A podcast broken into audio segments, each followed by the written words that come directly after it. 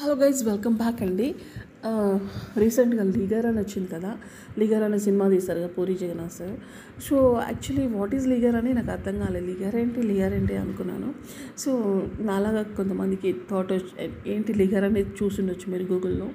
So నేను గూగుల్లో search చేసినప్పుడు నాకు లీగర్ అనే దాని గురించి తెలిసింది. సో ఏంటంటే so male lion female tiger okay?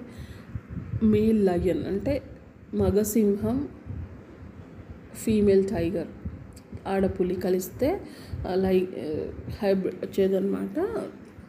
So లగర్ అన్ లిగర్ అంటారు ఓకే? సో అనేది డిఫరెన్స్ కూడా ఉంది అది నేను తర్వాత చెప్తాను. లిగర్ అంటే మెయిన్గా అయితే ఇదన్నమాట.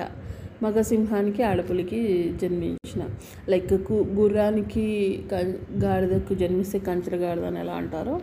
సో లిగర్కి లిగర్ అంటే ఆడ మగపులి మగసింహానికి ఆడపులికి అనమాట ఓకే? Thank you. సో మరి పూరి జగన్నాథ్ తీసిన సినిమా ఏంటి అనేది మనకి ఇంతవరకు తెలియదు so దిగర్ is meaning is that's guys. Thank you.